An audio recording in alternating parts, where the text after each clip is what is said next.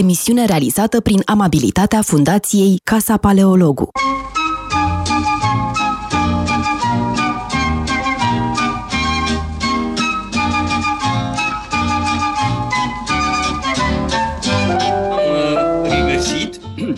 la emisiunea uh, Metope, ca în fiecare marți, uh, la ora 1. Uh, astăzi îl avem ca invitat pe Teodor Baconski și avem mai multe motive pentru asta. În primul rând, pentru că orice emisiune câștigă în, mă rog, în amploare intelectuală atunci când îl are ca invitat pe Teodor Baconski, dar mai e un motiv foarte important a scris o carte despre educație. Ori noi, ă, săptămâna trecută, sper că vă aduceți aminte, am avut o discuție, doar noi doi, Răzvan Ioan și cu mine, despre rolul ă, mitologiei și rolul religiei în educație. Da? Ă, cunoașterea miturilor fondatoare, cunoașterea episoadelor importante din Vechiul Testament, nu doar din Noul Testament, și în, în această perspectivă ne-am gândit că uh, e perfect, e foarte binevenit să-l avem pe Teodor Baconski uh, alături de noi pentru a vorbi despre educație, da? despre averea uh,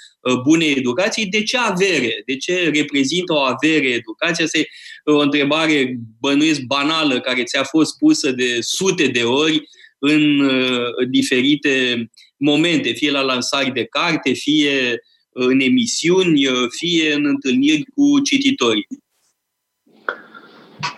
Este o avere pentru că o putem evalua uh, și pe de altă parte pentru că educația se dobândește în procesul de umanizare al fiecăruia. Nu?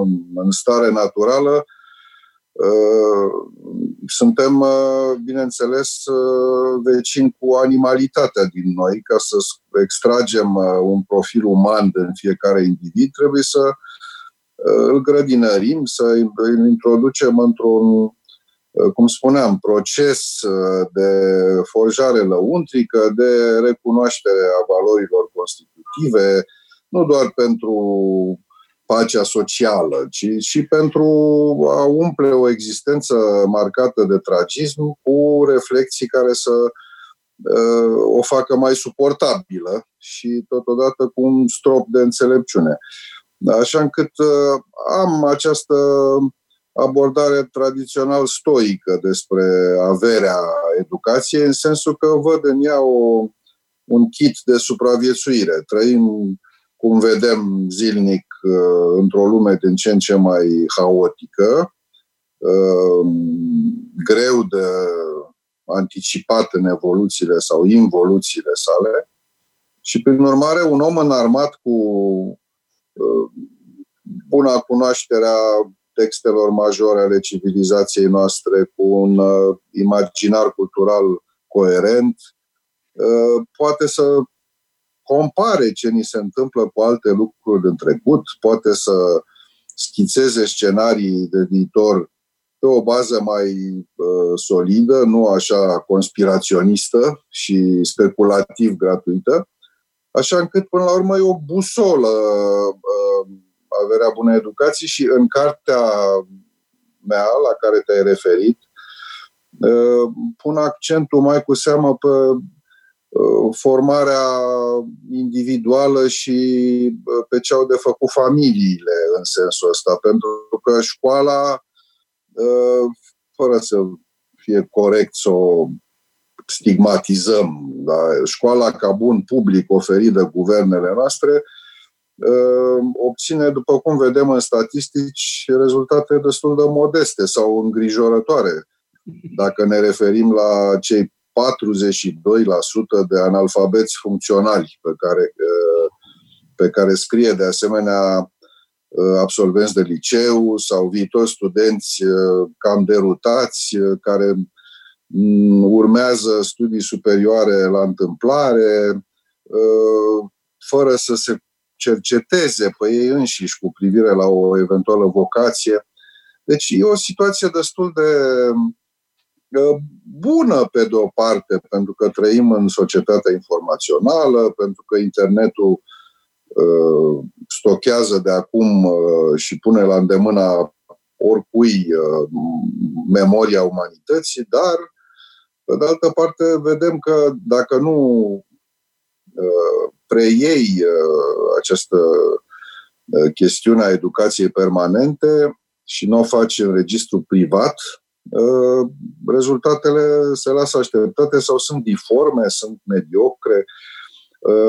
Și chiar mă gândesc că până la urmă putem vedea societatea noastră. Nu? Am rămas în fruntariile patriei vreo 19 milioane de cetățeni sau viitori cetățeni, majori, minori, elevi, studenți, activi profesional și pensionari, mă rog, tot spectrul social. E bine, ce fac acești oameni pentru a compune cu secolul 21, pentru a se adapta la provocările vremii noastre și uh, pentru a trăi în, cu satisfacția elementară că înțeleg ceva din uh, aceste dinamici destul de sofisticate în care suntem captivi.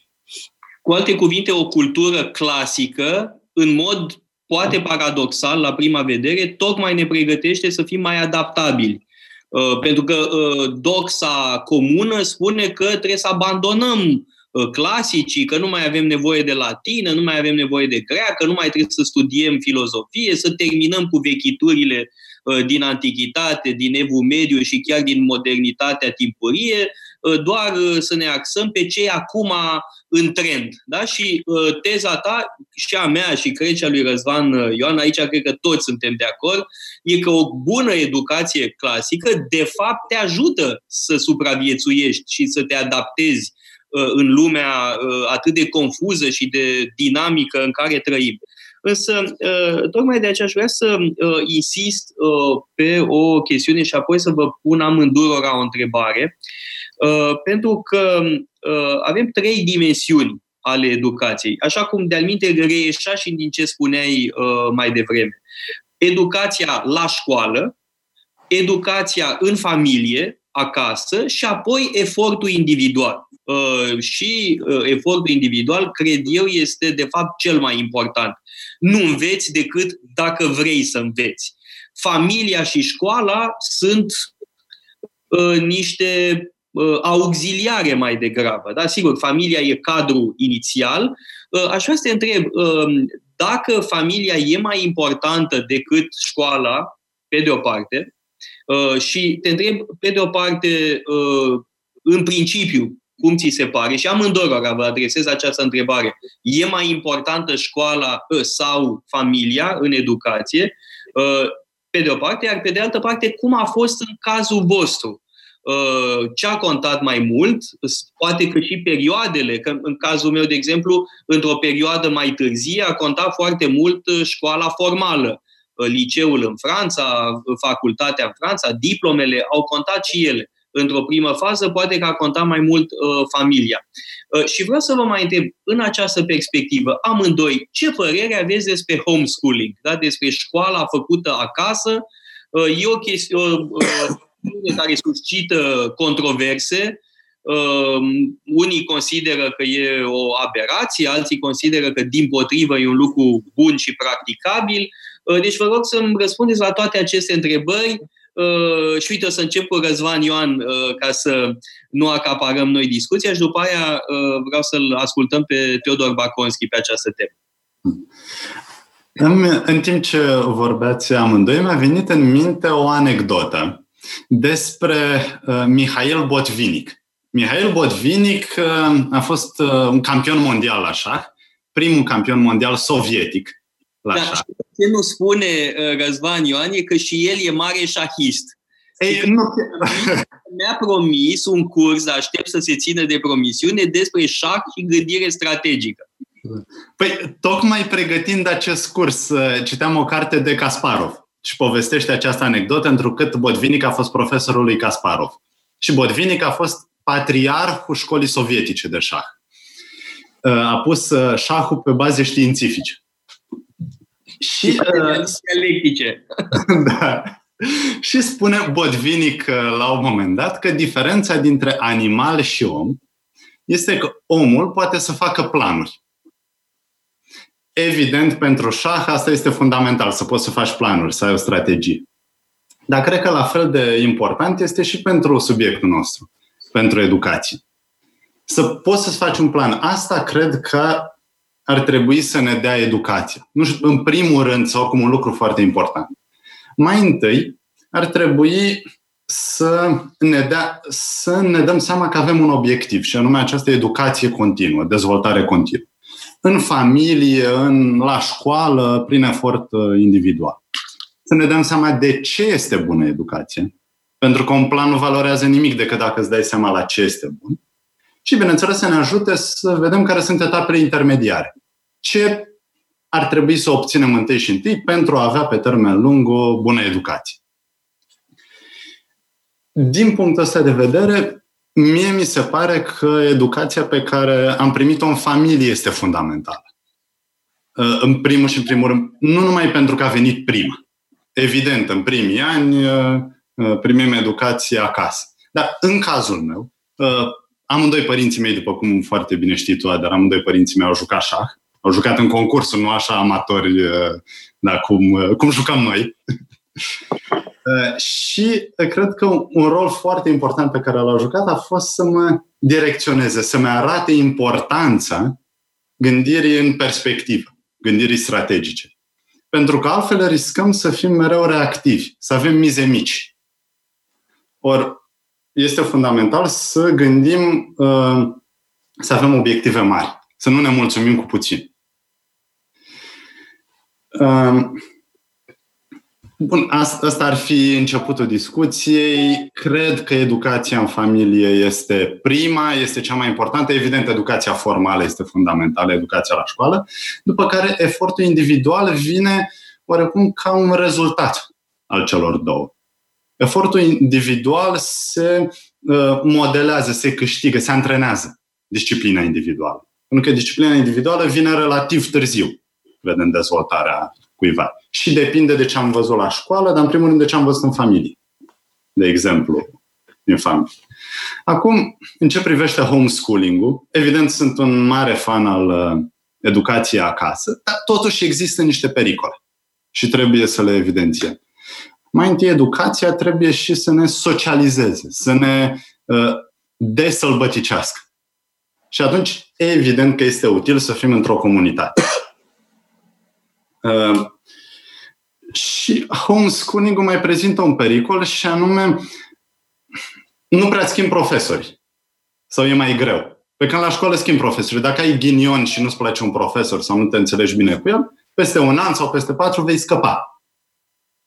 Pe când în homeschooling nu știu dacă funcționează chiar așa. Deci homeschooling-ul are un rol foarte important, mi se pare o opțiune viabilă, dar ascunde uh, pericole importante. Evident că ascunde pericole, dar uh, sălbăticirea se produce foarte adesea în școli. Uh, mulți adolescenți, mulți copii se sălbăticesc în școli. Ideea că școala socializează într-un mod civilizat e o dulce utopie, mă tem. Uh, nu tot. Da, recunosc. Și uh, sunt uh, multiple exemple de oameni uh, care au făcut cel puțin primii ani acasă și n-au fost niște sălbatici. Uh, tai, tatăl meu a făcut primii ani acasă pentru că era posibil după legea lui Spiru Haret. Uh, legea lui Spiru Haret, cea mai bună lege a educației pe care a avut-o țara asta vreodată, și ar trebui pur și simplu să revenim la legea lui Spiru Haret, nu să tot inventăm legi fără rost, Uh, și proaste, uh, mă rog, unele mai puțin proaste decât celelalte, dar toate proaste în comparație cu legea lui Spiru Hare. Uh, tata a făcut primii ani acasă și nu era deloc consalvate. Mama lui a făcut totul acasă și era o persoană foarte cultivată.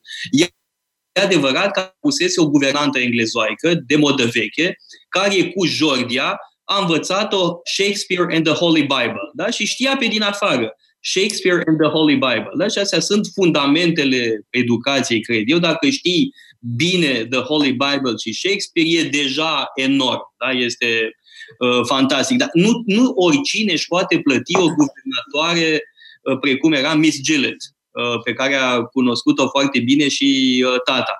Problema care apare, evident, în legătură cu homeschooling-ul este diferența de posibilități. Unele familii sunt mai privilegiate și asta ridică de alminte și problema inegalității educației. Da? Teodor Baconski. Nici, sigur că e irelevant statistic procentul celor care de-a lungul timpului, atât cât cunoaștem, s-au educat acasă, uneori până la bacalaureat, ne gândim la Marguerite Yourcenar, bună oară, dar exemplele sunt destul de numeroase, însă nu poți să încarci familiile cu o asemenea uh, obligație. Ea e mai degrabă o șansă în anumite familii în care s-a acumulat un patrimoniu intelectual, în care există, uh, știu eu, două, trei generații cel puțin uh, alfabetizate, uh, așa încât uh, mai degrabă tot o excepție rămâne homeschooling-ul și uh, noi avem probleme sistemice, probleme legate de numerele mari, de populații întregi care trebuie, sau segmente din societate care trebuie și socializate, transformate nu în oameni superiori, că acesta e uh, idealul educației de tip european, dar cel puțin în cetățeni decenți, adică în oameni care să nu caute răspunsuri la uh, așteptările lor personale în felul în care o face TIFA, acum în Statele Unite. Nuclee anarhiste care sparg vitrine, jefuiesc magazine, distrug proprietate privată pentru a-și manifesta la modul cel mai uh, barbar uh, nemulțumirea proprie sau nemulțumirea pe care o găsesc în categoria lor socioprofesională, etc. Așa încât, uh, până la urmă, cred că la noi școala n-a evoluat după comunism pentru că au fost reforme abortate, cum ai spus, tot felul de experimente uh, oprite înainte de transformarea lor în ceva concret, uh, pentru că comunismul terminal uh, înghețase promovarea socioprofesională prin studiile superioare, academice, universitare, accesul și la titlurile doctorale era oprit de cel puțin un deceniu, se desfințase o serie de facultăți, mai ales umanistice, uh, și, prin urmare, când s-a produs dezghețul după 89, încet, încet, uh, sute de mii de oameni au uh, năvălit în facultățile apărute ca după dictatură, în libertate, ca afaceri de familii, pe bază de improvizații uh, curriculare și prin tot felul de uh, cadre didactice uh, scoase de nicăieri. În acest peisaj instituțional uh, confuz, sigur că rezultatul nu putea să fie decât mediocru și culmea e că, uh, deși ne plângem recurent de mediocritatea uh, absolvenților, Uh, mai cu seama ai celor de facultăți, așa zis, particulare, avem în continuare cea mai mică cifră de uh, studenți din uh, Uniunea Europeană. Deci, uh, aici cred că suntem mai degrabă în fața unei răscruci istorice, uh, Toader Paleologul, pentru că uh, scopul, scopul universității era căutarea adevărului în libertate și constituirea unor comunități de cercetători. Cele mai bune universități occidentale, cele cotate în această stratosferă, nu? Top, să zicem măcar top 500, dacă nu top 100 mondial, sunt mari, mari centre de cercetare, de excelență în cercetarea fundamentală, indiferent de uh, domeniu. Uh, ori la noi universitatea e separată de cercetare, câtă cercetare să mai face, să face mai cu seamă uh, într-o rețea de institute sub uh, egida Academiei Române sau, mă rog, sub alte tutele instituționale. Și atunci, la ce bun să cheltuie familiile atâția bani în România sau în alte state pentru ca toată lumea să aibă o diplomă universitară. Vedem că s-au devalorizat aceste diplome, Există și critici întemeiați ai sistemului Bolonia 3-2-3, pentru că acum asta n-a dus decât la o banalizare a selecției sau la, poate chiar la contraselecție. Toată lumea are masterat, cel puțin, dacă nu, dacă nu îi luăm în calcul și pe zecile de mii de doctori, cu sau fără ghilimele, pe care îi plasăm pe piața muncii, vedem tot mai mulți absolvenți de studii universitare care uh, au trecut în facultate fluierând în mită la profesori corupți, uh, improvizând copy-paste, uh, făcând referate și eseuri uh, la întâmplare, de care nu s-a prins mai nimic pentru că nu aveau o bază solidă când au intrat fără examen în primul an de facultate și care, absolvind, uh, nu-și găsesc de lucru la nivelul pretențiilor uh, pe care le asociază ideii de uh, universitate, studii superioare și așa mai departe. Și vedem că asta generează frustrări, pentru că foarte mulți se simt înșelați, au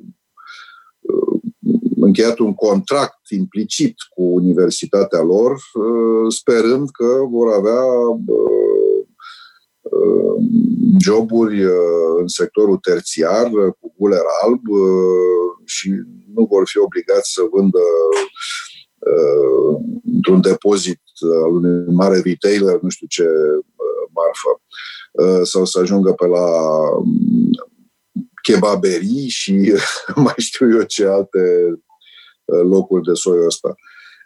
Aici, asta spuneam, cred că ar, ar trebui să ne întrebăm, are viitor uh, Universitatea care de o mie de ani uh, uh, promovează acest ideal al omului superior, dar care uh, nu mai are ca rațiune de a fi decât uh, cercetarea. Cât, câtă lume e făcută pentru a își închina viața cercetării, adică extinderii domeniului cunoașterii umane în mod competent și uh, complex cred că ar trebui să ne uităm mai mult la uh, faptul că cei mai mulți absolvenți învață ce au de făcut la jobul lor, la primul lor job, care nu e nici pe departe ultimul, uh, la locul de muncă. Ar trebui ca corporațiile și întreprinderile private să coopereze mai strâns cu statele, guvernele și să uh, reinventăm forme de învățământ Uh, post-liceal care să permită uh, plasarea reală pe piața muncii a acestor absolvenți. Pentru că ei învață niște lucruri care au în fundal condițiile epistemice ale cercetării fundamentale, dar nu sunt deloc pregătiți uh, pentru ce vor face concret la slujbele pe care le găsesc pe piața muncii Uh, și constată că apar, apare o ruptură între ce au învățat la modul destul de abstract, teoretic, și uh, ce urmează să facă. Bun, acum, uh, niciunul dintre noi trei nu va fi în curând ministrul educației și nici nu cred că avem ambiția asta. Poate Răzvan are ambiția asta, nu știu. Uite, Dacă, nu, cre, că, cred că joacă șah în special cu acest obiectiv. um, um, Vreau să vorbim mult și de experiența fiecăruia. Uite, uh, în cazul meu, în uh, familie, dacă mă gândesc uh, ce a contat de la fiecare părinte, aș spune că mama e cea care îmi povestea din Homer, da? aveam o carte, am evocat cărticica asta în emisiunea trecută, George Andreescu, da? e un autor care în anii 30 a scris o carte cu uh, o repovestire pentru tineri a Iliadei, Odisei și Eneidei. Da? Și mama îmi citea din cartea asta, am povestea despre Ulise, uh, da? și asta a contat foarte mult. De asemenea, fiind specialist în uh, artă iraniană, cunoștea Shahnameh, da? faimoasa epopee Uh, mă rog, epopee, nici nu dacă știu, trebuie, dar nici nu știu dacă trebuie numită epopee. De fapt, e o serie de legende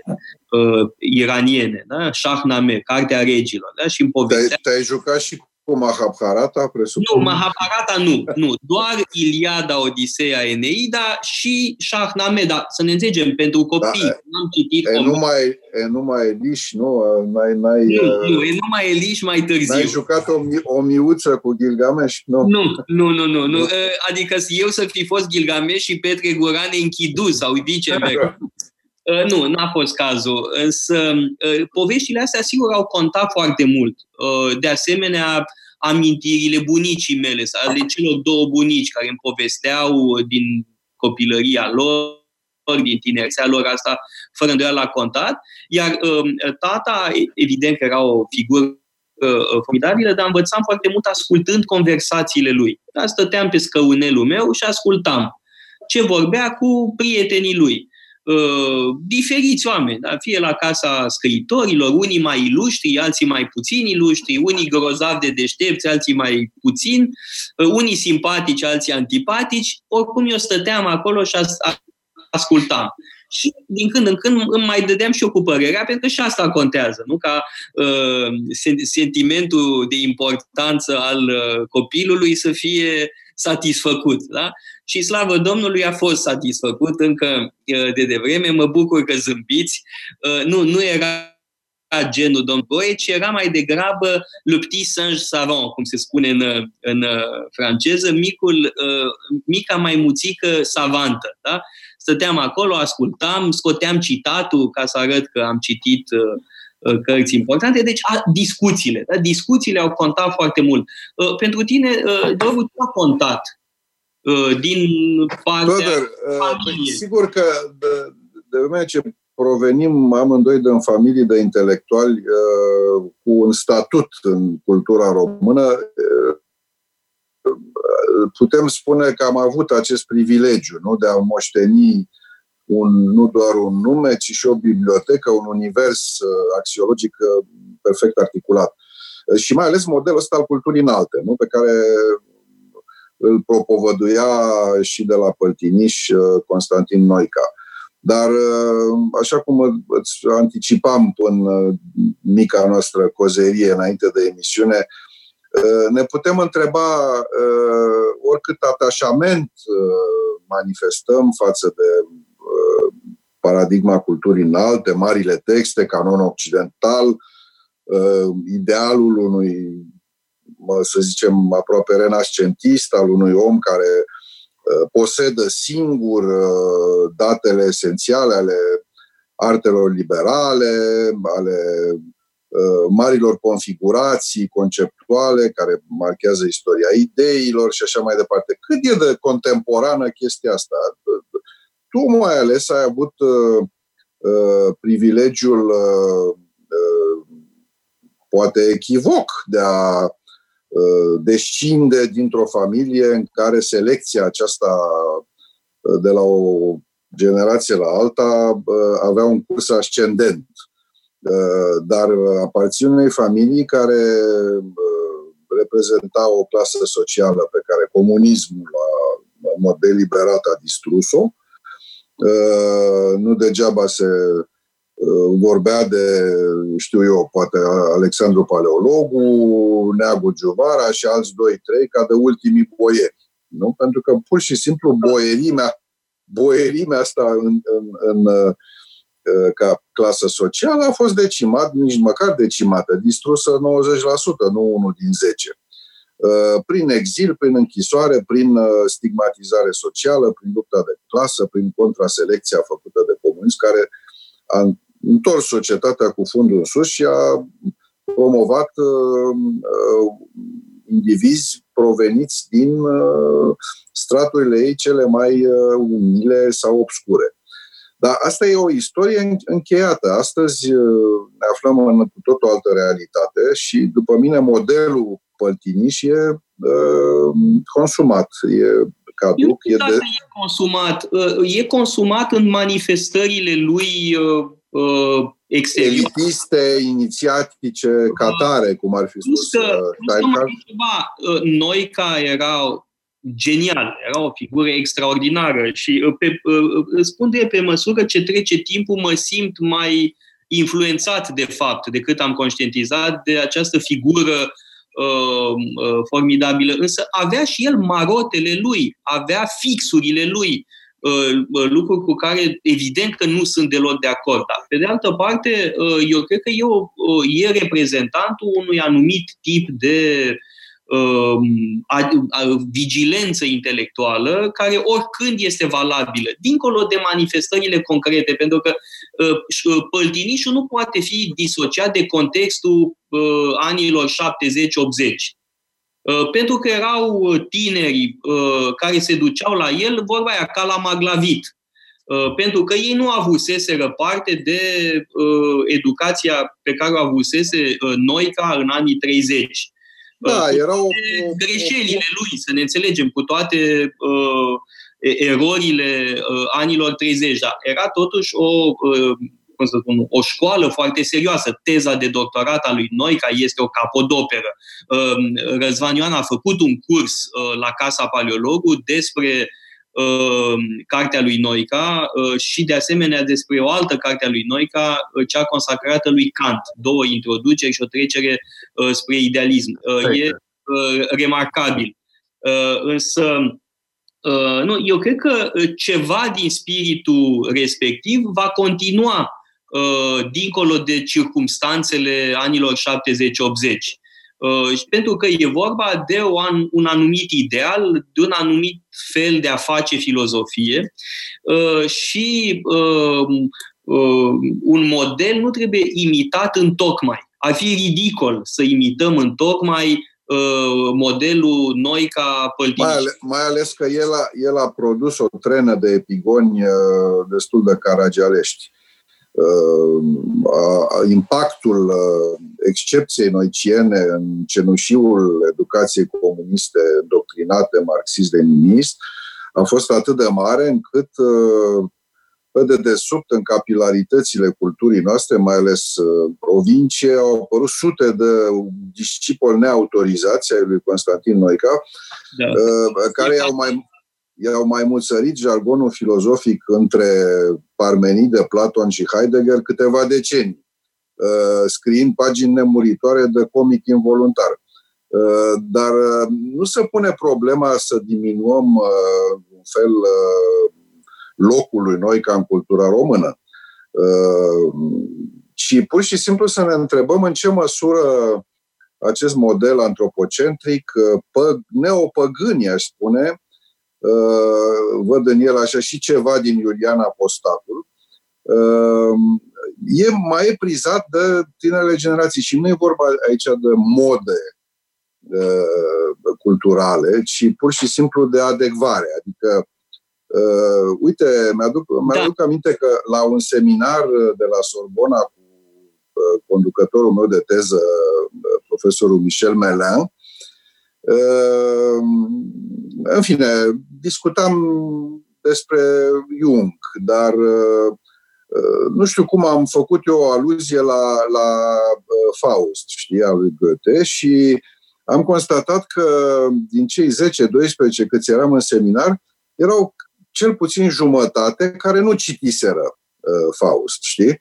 Și mi s-a părut atunci culmea. Cum, domne, și aici la Sorbona, e, ce se întâmplă e că Uh, specializările uh, sunt atât de uh, complexe ele însele și de riguroase în ziua de astăzi, încât idealul ăsta al, al omului care trebuie să știe toate, nu neapărat pe de rost, dar în orice caz să fi frecventat mari autori care sunt pilonii culturii europene, e un, un, un, un model complet uh, inoperat, inoperant, știi? Adică nu mai poți să, să cere asta nici măcar la Sorbona într-un seminar de antropologie religioasă. Uh, de asta zic că copiii care sunt crescuți socializați cu PlayStation, cu uh, videogame-uri inclusiv de strategie, cu o mitologie pop hollywoodiană, cu Uh, recuperarea pe repede înainte a unor episoade de istorie sociopolitică din Occident, uh, revoluții sexuale, emancipări de tot felul. Uh, în ce măsură, dacă îi prezinți unui tânăr de mediu de azi, modelul lui noi, că nu se uită ca măța în calendar și nu e de-a dreptul amuzat de, de ideea că cineva trebuie să învețe neapărat greacă și latină ca să fie un om complet. Aici nu trebuie să adăstăm penibil în atașamentul nostru justificat față de modelul Noica, să privim în jur, să vedem ce transformări socioculturale enorme s-au produs între timp sub impactul noilor tehnologii și să vedem în ce măsură umanismul ăsta antropocentric, renascentist, să zicem, al lui Noica, va face casă bună cu primele reflexii despre postumanism, adică despre cum putem să Uh, îmbunătățim uh, în sfârșit omul nu pe calea unei utopii ideologice, ci prin uh, codarea diferită a ADN-ului fiecăruia. E, sunt problema, adică toate, filozofia contemporană e la ora actuală o sinteză ciudată de meditație asupra potențialului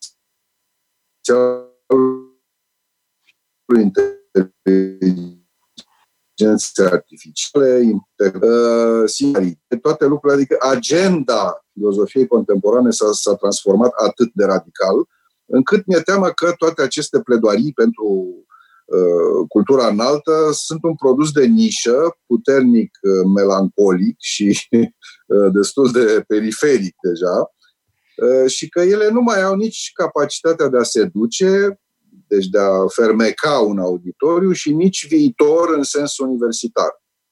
Așa încât uh, uh, ce spun eu este că nu trebuie să ne autocaracterizăm drept niște uh, supraviețuitori uh, senili uh, ai unui model de funct, ci să vedem cum combinăm memoria asta uh, a culturii mari cu toate exigențele ei, filologice, istorice, filozofice, cu noua agendă contemporană, a gândirii contemporane, cu noile realități socioculturale, cu noile mentalități și cu noile uh, cu noul orizont de așteptare al uh, generațiilor care s-au născut după noi. Răzvan, tu ce zici? Și după aia o să vă povestesc o anecdotă cu noi. Uh, teza mea e că, uh, bineînțeles, educația trebuie să fie practică, trebuie să poată aplica, numai că de multe ori nu înțelegem ce înseamnă asta. Tocmai pentru că lucrurile se schimbă atât de repede, pentru că tehnologia se modifică în câțiva ani, tehnologia poate să facă lumea de nerecunoscut. Este o întreprindere sisifică să credem că educația ar trebui să uh, ne dea niște lucruri aplicabile imediat într-un context profesional. Pentru că asta ne-ar face foarte bine adaptați imediat atunci când ieșim din facultate, să spunem, dar peste 10 ani uh, am fi depășiți. Educația ar trebui să ne dea o atitudine. Adică un set de obiceiuri intelectuale, de trăsături de caracter, trăsături temperamentale. Cum ar fi curiozitatea. Asta ar trebui să ne dea educație. Ar trebui să ne dea seriozitate, hărnicie. Și aici vreau să vă uh, povestesc o anecdotă, ceva ce mi s-a întâmplat uh, la începutul uh, doctoratului. Când a trebuit să-i arăt îndrumătorului meu primul capitol, prima secțiune din primul capitol. Și reacția lui a fost din cele 30 de pagini pe care le-am arătat, era foarte bine Răzvan, primele 15 pagini au fost excelente, dar ce s-a întâmplat în ultimele 15? Parcă ți-ai pierdut suflu. Și atunci mi-am adus aminte vorba aia românească, m-am înnecat la mal. Românul începe bine, dar termină prost. Educația... Și bun, m-am regăsit în, în, situa- în caracterizarea asta.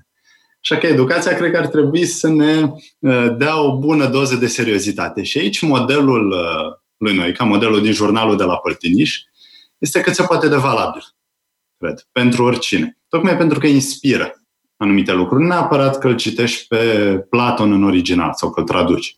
Nu asta este important. Bineînțeles, contează și asta, dar nu asta e important, ci deschiderea pe care o ai, seriozitatea, curiozitatea pe care le vei avea.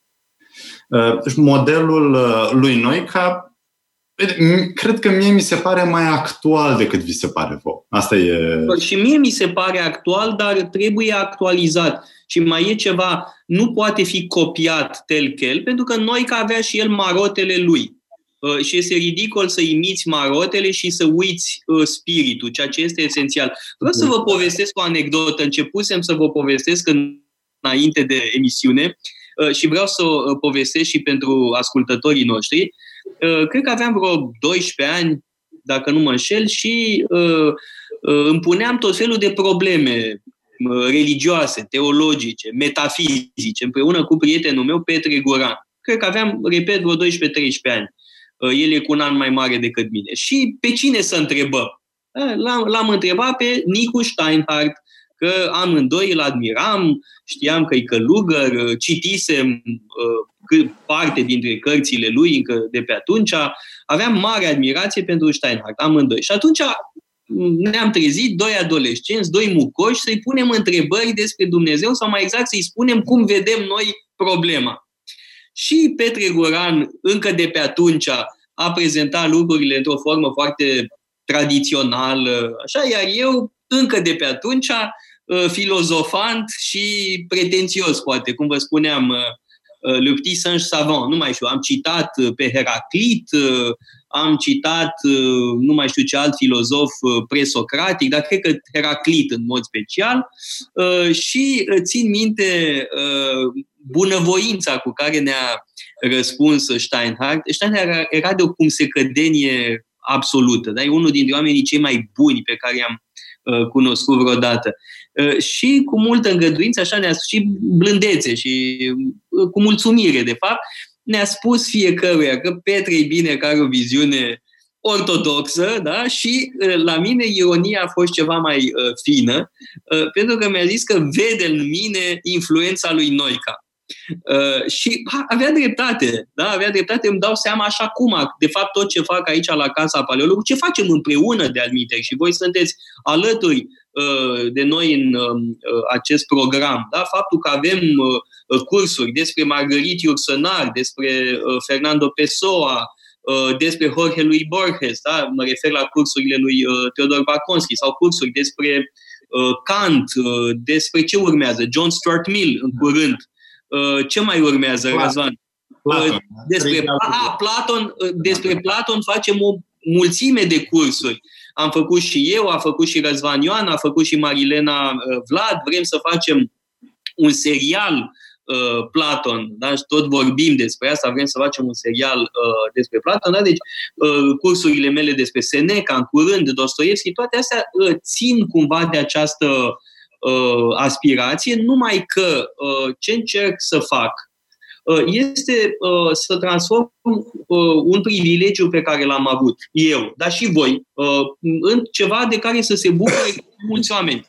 Totuși au venit peste 6.000 de uh, cursanți uh, la Casa Paleolog. Am avut, dacă nu mă înșel, vreo mie de bursieri, elevi și studenți. Uh, și e vorba de uh, a face ceva care poate fi considerat un privilegiu, accesibil uh, unui număr cât mai mare de oameni care să vrea. Pentru că nu băgăm pe gât nimănui uh, cursurile uh, casei paleologului, vine cine vrea. Și după aia rămâne și cine, mă rog, nu neapărat cine poate, dar cine își dorește în continuare să facă așa ceva. Aici protestez, Toader. Eu cred că ar trebui să băgăm pe gât. Platon, Kant, Dostoevski ar trebui să fie obligatorii pentru toată lumea, fără excepții. Acum, uh, legat de noțiunea asta de privilegiu, dacă mi se spune uh, că am avut un privilegiu, am avut un noroc extraordinar, uh, biblioteca, conversațiile și așa mai departe, conversațiile tatălui cu prietenii săi, la fel spunea și Teodor Baconski mai devreme.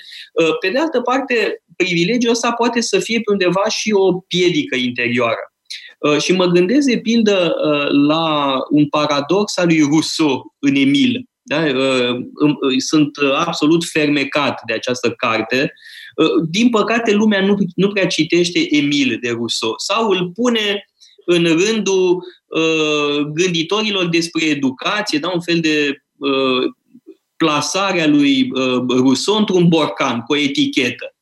Uh, însă trebuie citit Emil, uh, da, trebuie depășite aceste prejudecăți uh, sau locuri comune despre Emil. De fapt, e o carte plină de uh, idei care te pun pe gânduri. Și una dintre, uh, unul dintre paradoxurile lui Rousseau este că în educație nu trebuie să mergi prea repede. Uh, trebuie cât mai încet. Spune el, cel mai important în educație este să pierzi timp, nu să câștigi timp. Nu să citești cât mai devreme, uh, ci să citești atunci când e momentul. Și poate că eu am citit prea devreme. Cine știe? Poate că ispitit de bibliotecă, uh, am citit prea devreme și Platon și Schopenhauer și spune Rousseau la un moment dat, copiii care citesc nu prea gândesc. Nu știu dacă sunteți de acord cu acest paradox rusoist. Uh, mă rog, în orice paradox, e o doză calculată de uh, obrăznicie care să șocheze uh, sau de gratuitate care să încânte, dar uh, câte bordei, atâtea obicei. Nu e foarte greu să uh, aplici o paradigmă pedagogică pe care ai construit-o cu aluviunile gândirii europene de la Parmenide până la uh, post-structuralism uh, pe scară largă. Știi? Adică mi-e teamă că în societatea de consum, în societatea spectacolului, în care ne-am instalat, sigur, mimetic, dintr-o periferie care să chinuie să își legitimeze sincronizarea cu metropola occidentală, dar asta e realitatea și la noi deja. Adică trebuie să... Aici am, am făcut puțin, am asumat un pic rolul avocatului diavolului în această uh, conversație a noastră, pentru că voi doi văd că sunteți uh, uh, noicieni impenitenți, uh, defi- defilați cu viitorul de aur al uh, educației uh, centrate pe ideea de cultură înaltă și eu încerc, din potrivă, și ca părinte, uh, să uh, tatonez uh, gusturile uh, expectanțele tu și ești cel mai modern. Tu ești cel mai modern dintre nu, noi. Uh, cum să spun, uh, sigur că e amuzant rolul uh, conservatorului ireductibil care uh, împotriva curentului uh, recită la nesfârșit aceeași mantră, știa culturii înalte, dar de fapt uh, Uh, apropo de educația permanentă, nu ne cere nimeni să ne modificăm uh, sistemul de valori, uh, să cedăm niște principii într-o, într-un iar maroc din ăsta al ultimei mode, și pur și simplu să, să, să vedem cum se transformă societatea și să contribuim prin conversația noastră la o mai bună adecvare între educația formală, educația informală, să zicem familială, și uh, cea obținută prin eforturi individuale și lumea uh, deja transformată în care uh, existăm și noi. Adică nu e vorba de un scrupul la fel de provincial de actualizare, că aici mi-ar veni în minte ce spunea la Rochefoucauld, că nu, nu, nu, mai, mai trist decât un, un tânăr uh, pesimist nu poate fi decât un bătrân optimist. N-aș vrea să par, uh, uh, cum să spun, uh, obsedat de actualitate. Uh, mă simt destul de, de confortabil în uh, valorile care s-au decantat în mine printr-o practică permanentă a lecturii, prin ochii deschiși asupra lumii, prin grila antropologiei culturale pe care am căutat să o aplic în toate experiențele personale. Dar, dincolo de asta, îmi dau seama și că uh, am nevoie de o doză de contemporaneitate, adică trebuie să, să nu mă simt uh, pur și simplu un supraviețuitor al uh, unui alt model cultural, să văd ce se întâmplă azi, acum, aici și în lume uh, și să dau răspunsuri pe baza valorilor uh, asimilate și mărturisite. Dar nu într-o polemică prețioasă și arogantă cu presupusa decădere a societății de azi, care, iată, e plină de inculți, de analfabeți funcționali. Nu e așa? nu e așa?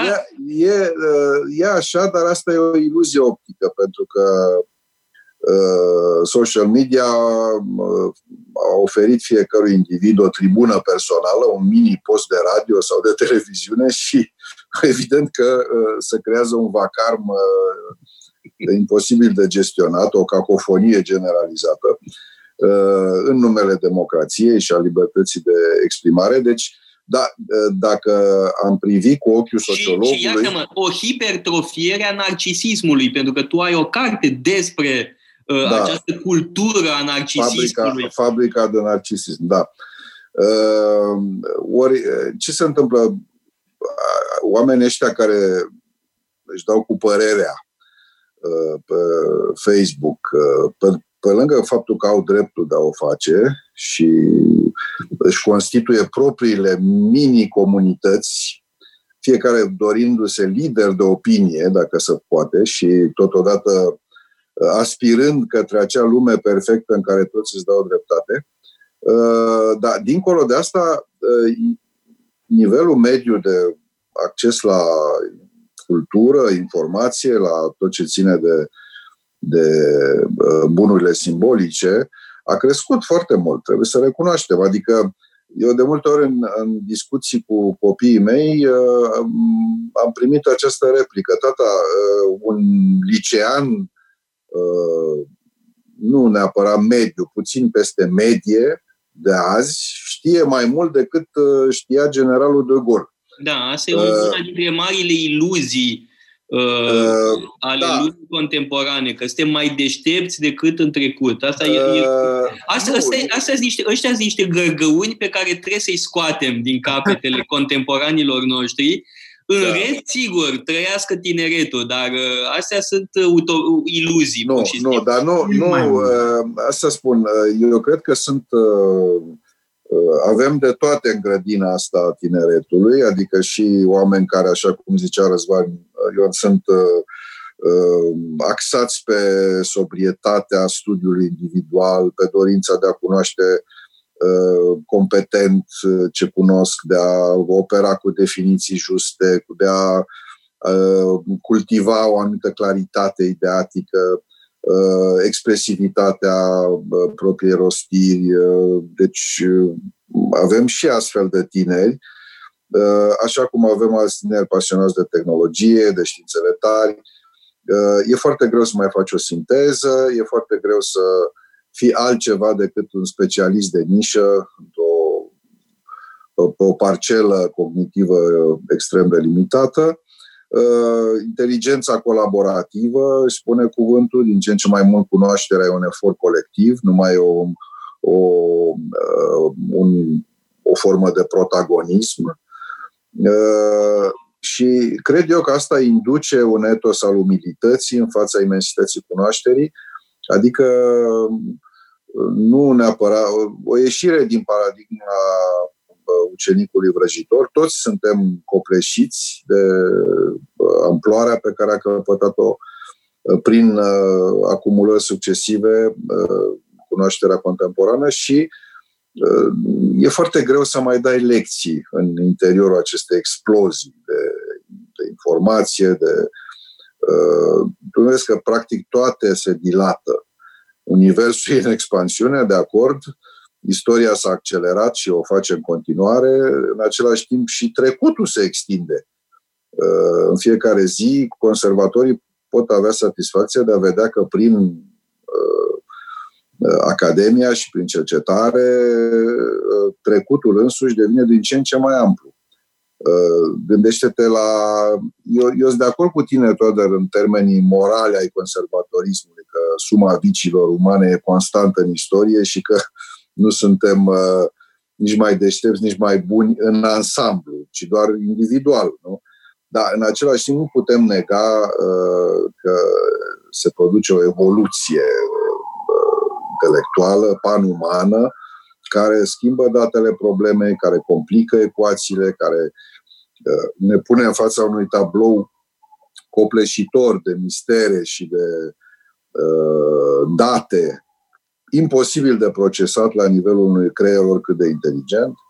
Deci, uh, cred că uh, adecvarea asta, cum spuneam, nu e o formă de uh, snobism al unui adult care ar vrea să rămână la zi, ci pur și simplu o obligație care implică și uh, virtuți în care credem, inclusiv această, uh, această umilitate pe care probabil tu ai uh, apreciat-o cel mai mult în cazul lui uh, Nicolae Steierhardt.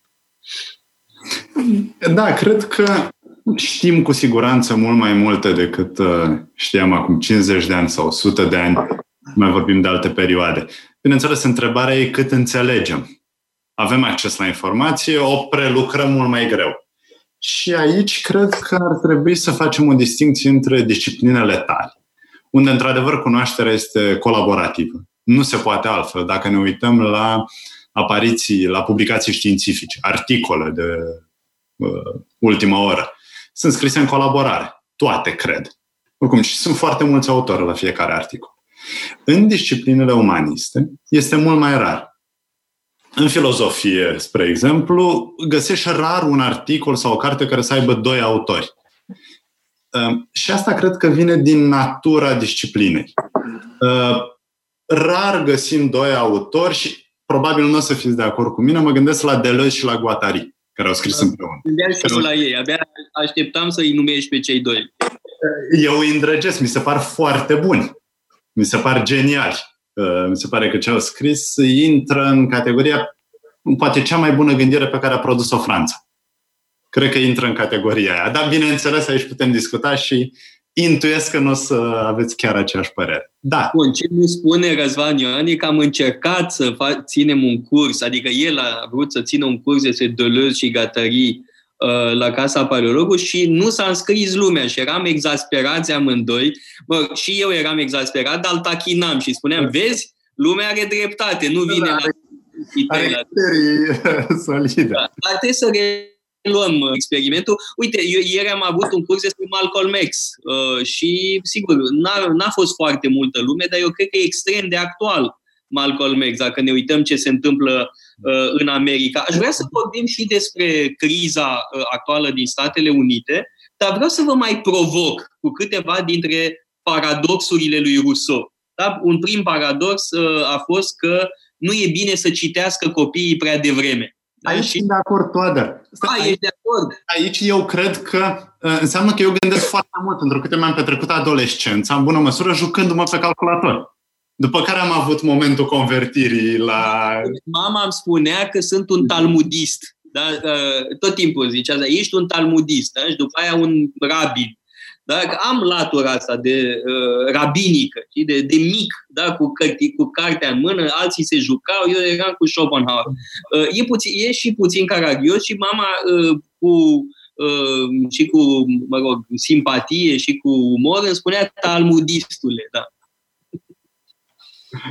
Uh, dar, uh, uite, vreau să vă propun și cu alte uh, paradoxuri uh, de ale lui uh, uh, Rousseau. Uh, de exemplu, uh, spune Rousseau uh, că nu e bine să îi forțezi pe copii uh, de foarte devreme să fie uh, politicoși, să fie, să se, uh, să se poarte frumos, uh, să spune lucruri amabile, Uh, persoanelor în vârstă. Asta, asta e latura Riv Goș a lui uh, Rousseau. Uh, latura protestatară, să zicem, sau nonconformistă. Da, dar vezi, e și adecvarea dintre om și operă, dintre caracter și creație. Paul Johnson, în cartea lui despre mari intelectuale ai modernității, l-a făcut praf și pe Rousseau, arătând negru pe albă. De ce? De ce? Față de Rousseau. Auzi, una, una, uh, una spunea și alta fuma. Uh, marele pedagog uh, își neglijează copiii. Așa cum Marx n-a întâlnit clasa muncitoare decât când și-a violat Bona. Deci, nu putem uh, lichida un gânditor cu asemenea... Nu, nu. Nu-l putem, nu-l putem reduce la stereotipul bunului sălbatic și toate chestiile astea, dar există la el niște mustăți ale uh, culturii protestului și a indignării, a contracurentului, mă rog, a ideii că uh, lucrurile bine stabilite sunt suspecte și că trebuie să zguduim copacul. Dar uh, toată, toată această formă de insurgență intelectuală și-a dat deja roadele toxice în modernitatea târzie. Nu vorba de insurgență. Da? Uh, uh, Emil nu uh, uh, Toate suntem la Radio Guerilla, deci insurgența e un... Uh... e drept, e drept. E, da, Dar e... nu era un guerriero uh, în lui. Uh, e, uh, foarte adesea lumea îl asociază pe Rousseau cu Revoluția. Rousseau, în fond, nu e revoluționar Uh, deloc, aș spune. Iar uh, Emil cred că trebuie uh, citit fără să ne gândim la toate aceste asocieri. Rousseau, revoluție, Rousseau, insurgență, anarhism și așa mai departe. Cred că e ceva care merită să fie discutat. Da? Și, mă rog, eu mi-am notat mai multe asemenea paradoxuri. Da? De exemplu, împotriva copilului rege. Și aici cred că suntem de acord cu toții. Da? Copilul despot, care este odios, da? Și Rousseau spune, în primul rând, uh, trebuie să avem grijă ca copiii să nu devină niște mici monstrișori uh, care se consideră centrul universului. Da? Răsfățul este cea mai mare catastrofă atunci când formează tipul ăsta de personalitate. Uh, copilul rege am văzut în proximitate câteva, câteva asemenea specimene și sunt de groază. Sunt oameni care cel mai probabil vor eșua în viață uh, existențial sunt programați uh, pentru așa ceva, da? pentru un uh, eșec. Da? Uh, copilul rege, care tiranizează pe toată lumea din jur. Cu asta cred că suntem de acord. Însă uh, uh, v-am uh, menționat și cele care poate sunt mai puțin, uh, cum să spun, uh, uh, născătoare de consens. Da? Să nu ne grăbim, să nu, uh, să nu ne grăbim cu educația.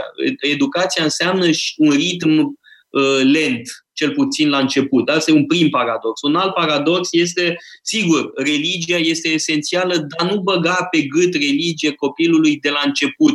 Uh, da? Nu ca să-i explici crezul, că nu are cum să înțeleagă. Da? Nu-i băga pe gât uh, practică religioasă uh, sau, mă rog, eventual într-o anumită măsură, e legitim, da? dar uh, uh, prea multă insistență s-ar putea să formeze atei, din potrivă. Da?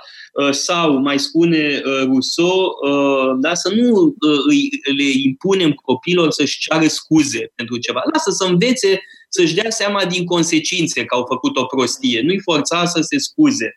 Uh, nu uh, încerca să le dai prea multe explicații raționale, pentru că de fapt o să spună da, da, ca să scape de tine. Copiii nu sunt receptivi la argumente raționale. Da?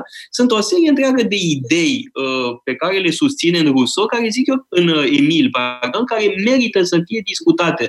Uh, chiar merită uh, uh, o discuție aprofundată, uh, pentru că uh, iau în răspăr anumite idei uh, preconcepute. Da?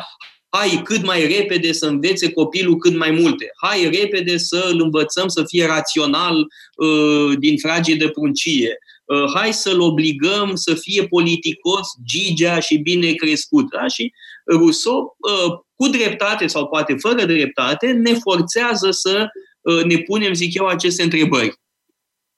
Câți părinți mai au timp și răbdare astăzi pentru educație de tipul celei propuse de Rousseau? Părerea, intuiția mea este că foarte puțin. Trăim într-o lume în care totul se mișcă foarte repede, în care ne lipsește răbdarea, în care nu mai stăm în tihnă. Uh, poate că de asta copiii au mai mare nevoie de bunici decât de părinți, într-o bună măsură. Bun, cel puțin asta a fost o rețetă care a funcționat foarte bine, mă rog, sper foarte bine la mine. Uh, bunicii mei au jucat un rol fundamental în educația mea. Și cred că asta, asta a fost foarte bine. Uh, așa că o, o educație de tip Rousseau mi se pare poate chiar mai utopică decât uh, modelul Păi nu, nu, era utopică și în secolul XVIII. și el știa că este o utopie. Da? Este o utopie asumată. Și, uh, da, uh, Toader, cred că școala românească a rămas autoritară. E infectată de acești bacili ai mentalității totalitare. Am vorbit de câteva ori în niște licee, nu în București, dar în Iași și în alte locuri și am am constatat că uh, elevii sunt uh, în continuare ținuți într-un țar, cam muțiți, uh, timorați, uh, ne, ne, neobișnuiți cu conversația liberă și cu dezbaterea, n-au o cultură a dezbaterii. Deci, în continuare, uh, e o problemă gravă de societate uh, faptul că școala Uh, nu e decât un fel de imagine a unui stat abstract uh, despotic care subjugă individul, îl amuțește, îl pune într-o formă fixă și îl obligă să reproducă uh, lecții pe de rost la care nu aderă, pe care nu le pricepe, pe care nu le leagă de viața reală, într-o atmosferă, în general, opresivă și, cum spuneam, autoritară. Deci, uh, cred că uh, avem eșec școlar pe scară largă și din pricina uh, inerției acestui model care nu respectă personalitatea elevului, care impune cu forța, bineînțeles, autoritatea profesorală, care nu are nimic dintr-un colocviu platonic, dintr-o uh, dezbatere liberă de idei și copiii sunt foarte uh, speriați de gândul că ar putea greși. Adică nu li s-a, nu li s-a arătat că din, prin erori succesive și prin corecții uh, consecutive se obține uh, o da, idee frica de, eșec, frica de eșec, frica de da. ridicul. Adică sunt, uh, pe, pe, de o par, pe de o parte, părinții, mai ales din clasa medie, uh, le iau toate gadgeturile, îi îmbracă uh, cu firme, mă rog, de la firmele în vogă, uh, le spun că sunt cei mai buni, că vor avea succes, că trebuie să fie lideri, că uh, au un destin excepțional și, pe de altă parte, școala asta uh, marcată de practica din comunism și care, iată, nu s-a disipat, uh, îi ține, îi ține uh, într-un fel de inhibiție permanentă, care, evident, nu e un teren bun pentru.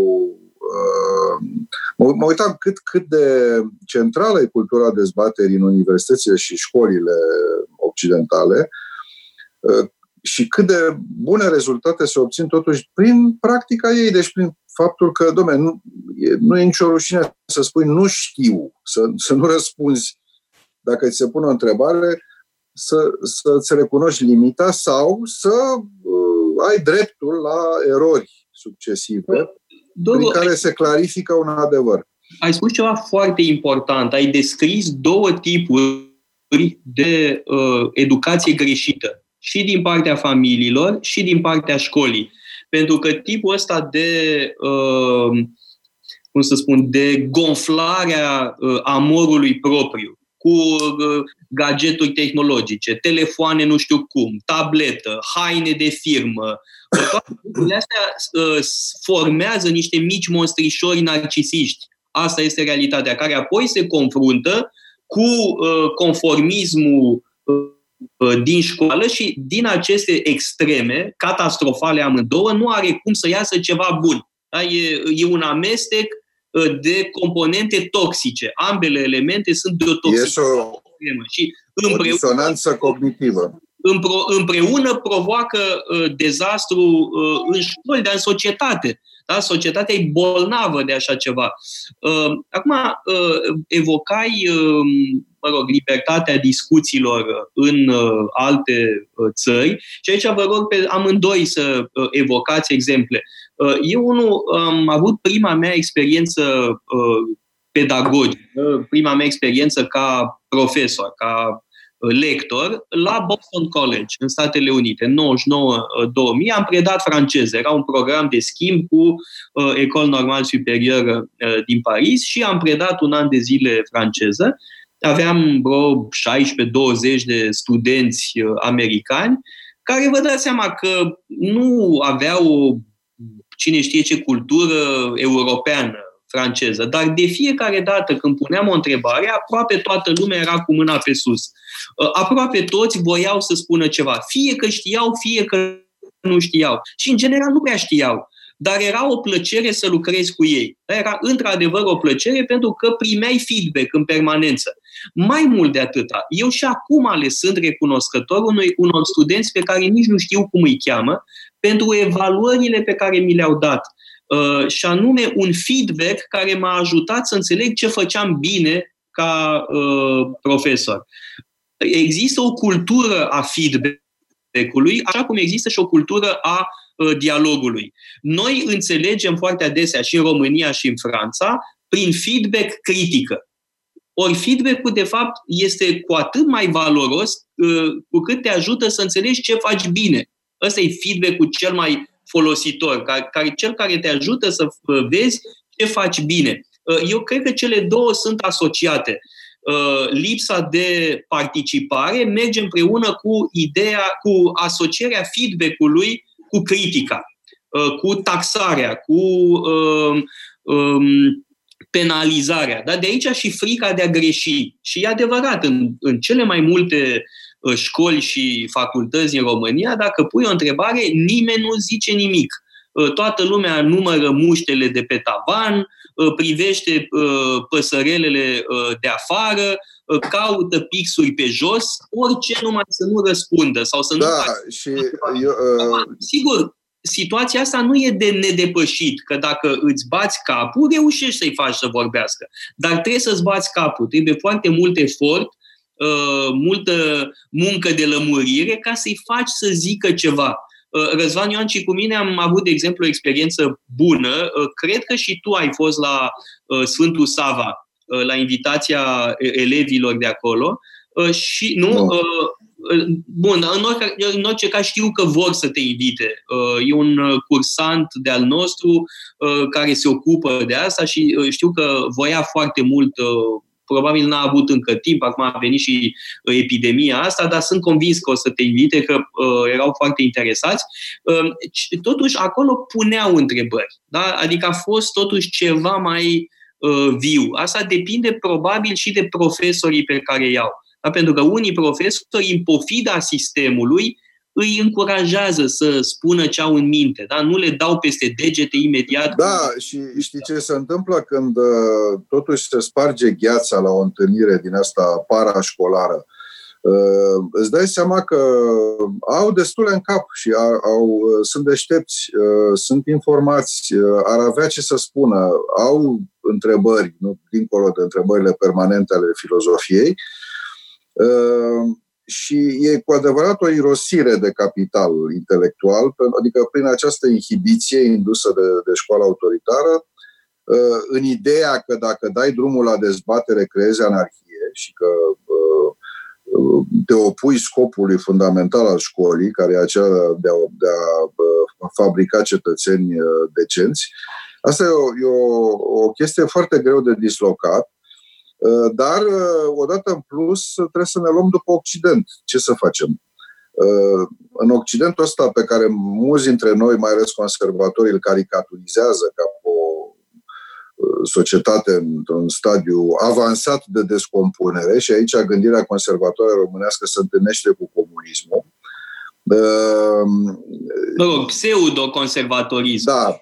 E foarte pseudo toate, în, în toate conservatorismul românesc e uh, în mare proporție uh, altceva. Da? E în, ma, în mare e, proporție sigur, pseudo n-are, n-are o bază nici politică, nici uh, economică, dar ce spuneam, în, univers- în universitățile occidentale și bune și mai puțin bune, există aceste societies care, în care fiecare student să înscrie. Adică cultivă un hobby. Sigur că unul o să meargă la uh, cursuri de arte marțiale, altul poate că se va înscrie în societatea libertariană.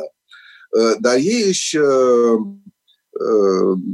își conștientizează niște posibile pasiuni, poate momentane, nu o să îi însoțească toată viața, dar fac experiența de a întâlni oameni cu afinități elective în interiorul acestor societăți studențești care, uh, pe care le frecventează săptămânal, se duc ca la un club, uh, cu uh, oameni deci care împărtășesc acea pasiune pentru un domeniu sau pentru o anumită problematică și acolo continuă această, să dezvolte această cultură a dezbaterii, adică uh, ideea că printr-un duel verbal, amical și civilizat poți să uh, extragi un adevăr nu neapărat consensual, dar în orice caz să ai o imagine mai bună despre cum gândesc alții despre problema care te pasionează și pe tine.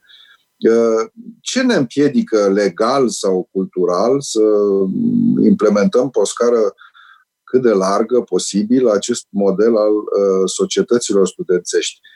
Uh, nu știu, probabil că în anumite universități românești au început deja, pentru că prin mobilitate academică sunt pur și simplu mii de studenți români care deja au prins șpilul și au văzut cam cum să pune problema uh, în alte țări. Și cred că am face bine să dezinhibăm uh, elita juvenilă prin această pledoarie pentru o cultură a dezbaterii lipsește, uh, toată lumea vorbește, urlă, înjură, insultă, etichetează, stigmatizează, dar ne lipsește uh, bucuria fundamentală de a schimba idei uh, pe un ton calm și cu argumente. Așa evoluează o societate. Nu nu prin uh, contrapuneri irreductibile, prin radicalizări, prin polarizări ideologice, prin uh, provendire schematică și superficială, ci tocmai prin uh, această educare a aptitudinii de a digera diferențele de opinie, prin um, virtuțile clasice și imperisabile ale dialogului, pur și simplu. Ori uh, treaba asta trebuie semnalizată, adică mă gândesc că uh, nu poate fi introdusă neapărat de sus în jos, ci mai degrabă studenții ai noștri ar trebui să, uh, să, să facă deja lucrul ăsta, să instituie societăți studențești pe diverse tematici Uh, pentru că altminteri interacțiunea dintre profesor și uh, elev sau student este minimală, unilaterală și uh, până la urmă monologică, adică în loc să profiți patru ani de, sau trei ani de o conversație din ce în ce mai Uh, pertinentă cu dascălii tăi, uh, nu faci decât să reproduci un curs uh, sau să taci, ceea ce poate fi o virtute, dar... Mare virtute, la Pitagoras se începe... Dar nu în, nu, nu în universitate, care are totuși vocația de a căuta adevărul. Uite, Doru, tu ai 10 ani mai mult decât mine, iar eu am 12 ani mai mult decât Răzvan Ioan. Uh, ultimul uh, care a mai avut, dintre noi trei care a avut, uh, cum a mai avut contact cu uh, studiile, e Răzvan, uh, da, pentru că și-a susținut uh, teza de doctorat uh, relativ recent, 2017, dacă nu mă înșel, da. Uh, și a fost publicată anul trecut uh, la Macmillan uh, o teză despre Nietzsche și uh, Spinoza. Bun, teza Uh, lui Teodor Baconski a apărut în secolul trecut. Uh, da, ești, uh, ești vechi, monșer, ești vechi. Ești, teza e din secolul trecut și trebuie să spun că am asistat la susținerea tezei. A fost un moment memorabil, îmi aduc aminte și acum de Michel Melin și de Jacques Le Goff la susținerea ta. Însă vreau să-l rog pe Răzvan Ioan să ne vorbească de experiențele lui, pentru că el e și un glob trotter a fost peste tot. Da? A fost în Olanda, a fost în Brazilia, da, culmea, a fost până și în Brazilia. Deci, spune-ne puțin din experiența ta, cât de mult regăseai din ce spunea Teodor Baconski mai devreme? Am o amintire din gimnaziu, mai întâi din școala românească la o oră de biologie. Mie mi-a plăcut foarte mult tema pe care o studiam atunci și am pregătit foarte bine lecția. Profesoara la început orei a întrebat cine vrea să răspundă, cine vrea să spună lecție. Și eu am fost rapid cu mâna pe sus. Și replica profesoarei, nu o să uit niciodată, a fost următoarea. Scopul meu nu este să aflu atunci când știți, ci să vă prind atunci când nu știți. Tipic. Mm-hmm. Tipic, da. Este un moto. Cred că e uh, filozofia pedagogică a multor profesori din România. Nu, nu toți, nu vreau să le fac o nedreptate. Nu, mulți, nu. Slavă Domnului, sunt și pe invers alții, da. Adică oameni care gândesc normal. Când am ajuns la facultate în Olanda, am avut un șoc cultural. În primul rând, uh, la cursuri, o parte din notă era dată pe bază de participare. Trebuia să fie activ la cursuri, să pui întrebări, să răspunzi, să comentezi. Și mie venea foarte greu. Colegii mei erau dezvolți. Colegii mei nu veneau din România sau din Estul Europei, în marea majoritate. Erau fie olandezi, fie englezi, americani și pentru ei era foarte firesc. În plus, erau foarte responsabili. Pentru că mentalitatea asta de frică pe care o avem din școala românească se manifestă și în faptul că suntem întotdeauna tentați să copiem. Eu cred că cele două sunt în strânsă legătură. La examen, spre exemplu, la teze. Ei, la primul meu examen de filozofie, profesorul care ne supraveghea, la un moment dat a plecat din clasă. Pur și simplu, n-a lăsat pe nimeni. Reacția mea imediată a fost să ridic capul. Să văd ce se poate face. Dacă pot să mi... Ei, colegii mei stăteau frumos în bancă și scriau. Acum, evident, nu vreau să idealizez, nu vreau să spun că acolo nu se copiază, evident că se mai întâmplă. Dar eram singur cu capul pe sus. Și atunci mi-am băgat mințile în cap. N-am mai încercat de atunci la niciun examen să copiez. În plus, cred că m-a salvat faptul că sunt destul de certăreț. Adică îmi place să dezbat. Până la urmă am reușit să depășesc bariera asta groaznică, frica de a vorbi în public, frica de a dezbate. Dar, bun, am reușit să o depășesc, dar nu m-am părăsit niciodată. Și de asta mi-au plăcut întotdeauna cursurile la care erau puțini oameni. Dacă ai un curs mare unde sunt 50 sau chiar și 20, mi-a fost un pic mai greu, dar am avut uh, un curs fabulos, chiar în Brazilia, uh, vorbeam, un curs despre Kant, despre critica rațiunii pure, cu un profesor uh, brazilian, destul de tânăr, cam de vârsta ta, cred, care studiase în SUA. Studiase cu un foarte bun specialist în Kant din SUA, Elephant. Și la acel uh, curs eram, uh, cred, patru oameni. Patru oameni și profesor. Și era un curs seara. Pe la 5, cred că începea. Și ar fi trebuit să dureze în mod normal două sau trei ore. Ei ne prindea ora 10 seara, 11 seara. Profesorul trebuia să ne ducă cu mașina după aceea, pentru că nu avea curaj să ne lasă să mergem. Extraordinar. În Brazilia, în miezul nopții. Un curs... Deci, la Casa Paleolog sunt prea mulți cursanți. Bun, acum am obișnuit, dar uh, seminariile acestea mici cu câțiva oameni sunt fabuloase. Sunt e foarte utile. Și uiți de... Nu, nu mai ești acolo pentru că trebuie, nu mai ești acolo pentru că îndeplinești niște proceduri. Plăcerea, satisfacția de a învăța, asta este fundamental. Satisfacția, bineînțeles, da, de disciplină. Da. Am mai avut o experiență pedagogică extraordinară la Deep Springs College. Am mai povestit despre asta. Un ranch în deșert, în California, unde studenții sunt doar 26, dar 13 și 13, sunt 2 ani, și studenții muncesc, muncesc pământul, uh, se ocupă de vaci, de porci, un student e cowboy, alt student este butcher, altul este cook uh, și așa mai departe. Da? Este extraordinar. Uh, și erau puțini, evident, la cursul meu despre Dostoevski, erau 8 studenți. A fost o pură încântare. Dar uite, pentru că am evocat uh, experiența lui Răzvan Ioan din Olanda și din uh, Brazilia, am vorbit puțin despre Statele Unite, uh, despre final de uh, discuție, uh, să evocăm uh, și ce se întâmplă acum în Statele Unite, dar poate din perspectiva uh, problemei care ne-a ocupat în asta. Uh, Doru. ce da, uh, are ce se întâmplă acum cu uh, problemele uite, din pământul american?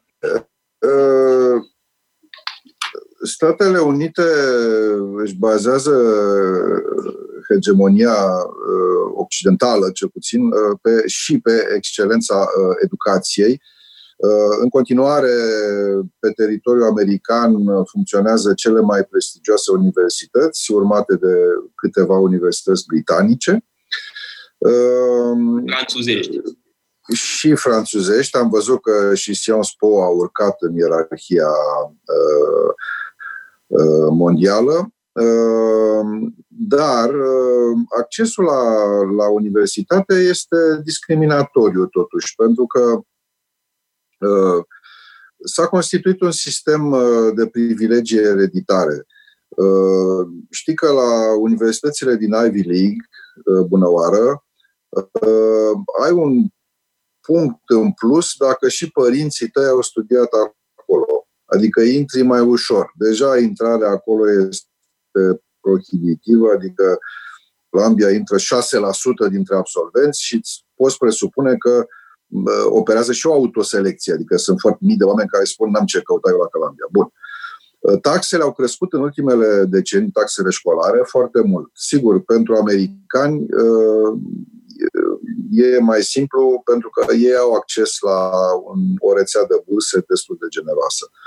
Uh, copiii foarte buni care nu au resurse financiare uh, primesc totuși și au acces uh, la universități. Dar, cum știm, școala acolo e invers decât la noi. La noi, particularele astea născute peste din nimic sunt fabrici de diplome calpe. La ei, școala publică e un dezastru notoriu.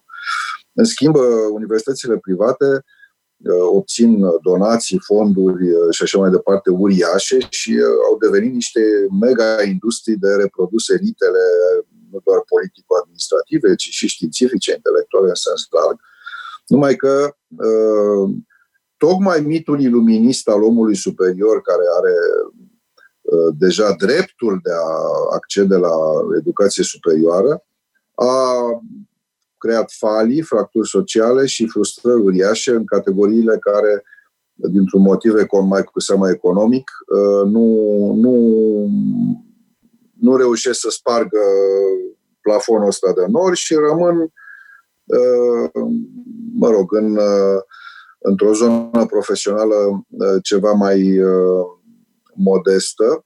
Deși, culmea, pe timpul pandemiei s-a vorbit de essential workers, deci brusc societatea a realizat că fără gunoieri și alte servicii de tipul ăsta e imposibil să existe. Dar ce vedem acum, și anume răzbunarea morții lui Floyd, care a fost atroce și care trebuia pedepsită, va fi de altfel pedepsită de justiția americană, s-a transformat într-o revoltă acestor pături defavorizate, uh, încurajate mereu de retoric asta cu corectitudini politice. Foarte mulți au o mentalitate de victime profesioniste care trebuie să culeagă dividendele acestei condiții. Uh, Dom'le, eu sunt victimă, deci dacă sunt victimă trebuie să-mi dai. Și dacă nu-mi dai, îmi iau de pe stradă cu toporul, cu uh, sticlele incendiare, cu orice mijloace. Deci asta arată totuși că ă, până și cea mai perfecționată și liberală democrație din lumea liberă, din lumea, democ- lumea occidentală, e într-o criză de identitate, e într-o, într-un aranjament social contestabil. Și uh, se impun niște ajustări prin politici publice, fără îndoială, dar totodată e o criză de identitate pe care o regăsim și în Europa Uh, nu trebuie să ne ascundem după deget. Uh, și cred că asta are legătură cu ce vorbeam mai înainte, și anume cu uh, această pedagogie a răzgâierii care pune creează în capul fiecărui individ de acasă niște confuzii. De pildă, Constituția americană vorbește de căutarea fericirii, dar ea a devenit un drept Și dacă tu nu te simți fericit uh, cu societatea ta, cu profesorii tăi, cu patronii tăi, cu politicienii tăi, ai dreptul să spargi baraca, uh, să te transformi într-un uh, din nou într-un bun sălbatic, adică într-un sălbatic îndreptățit. Un sălbatic care are dreptul la compensații spontane. Ori chestia asta arată o... E un simptom, totuși, de maladie sistemică, adică e o, e o, e o chestie pe care nu știu cum o, va, o vor rezolva societățile occidentale și noi suntem la periferia lor, parte din acest bloc civilizațional euroamerican.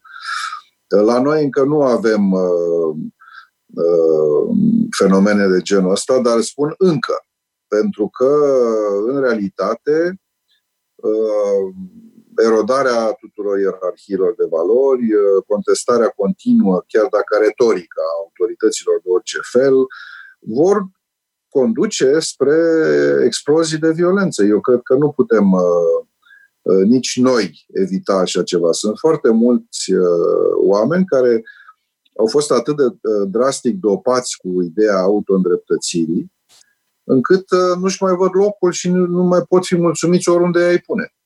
Uh, ei înși se simt uh, uh, dislocați, marginalizați, nedreptățiți și dacă sunt suficient de mulți, fac masă critică și încep să răstoarne toate tarabele, dar nu tarab, mă rog, tarabele din templu științei și a instituțiilor așa cum sunt ele rânduite.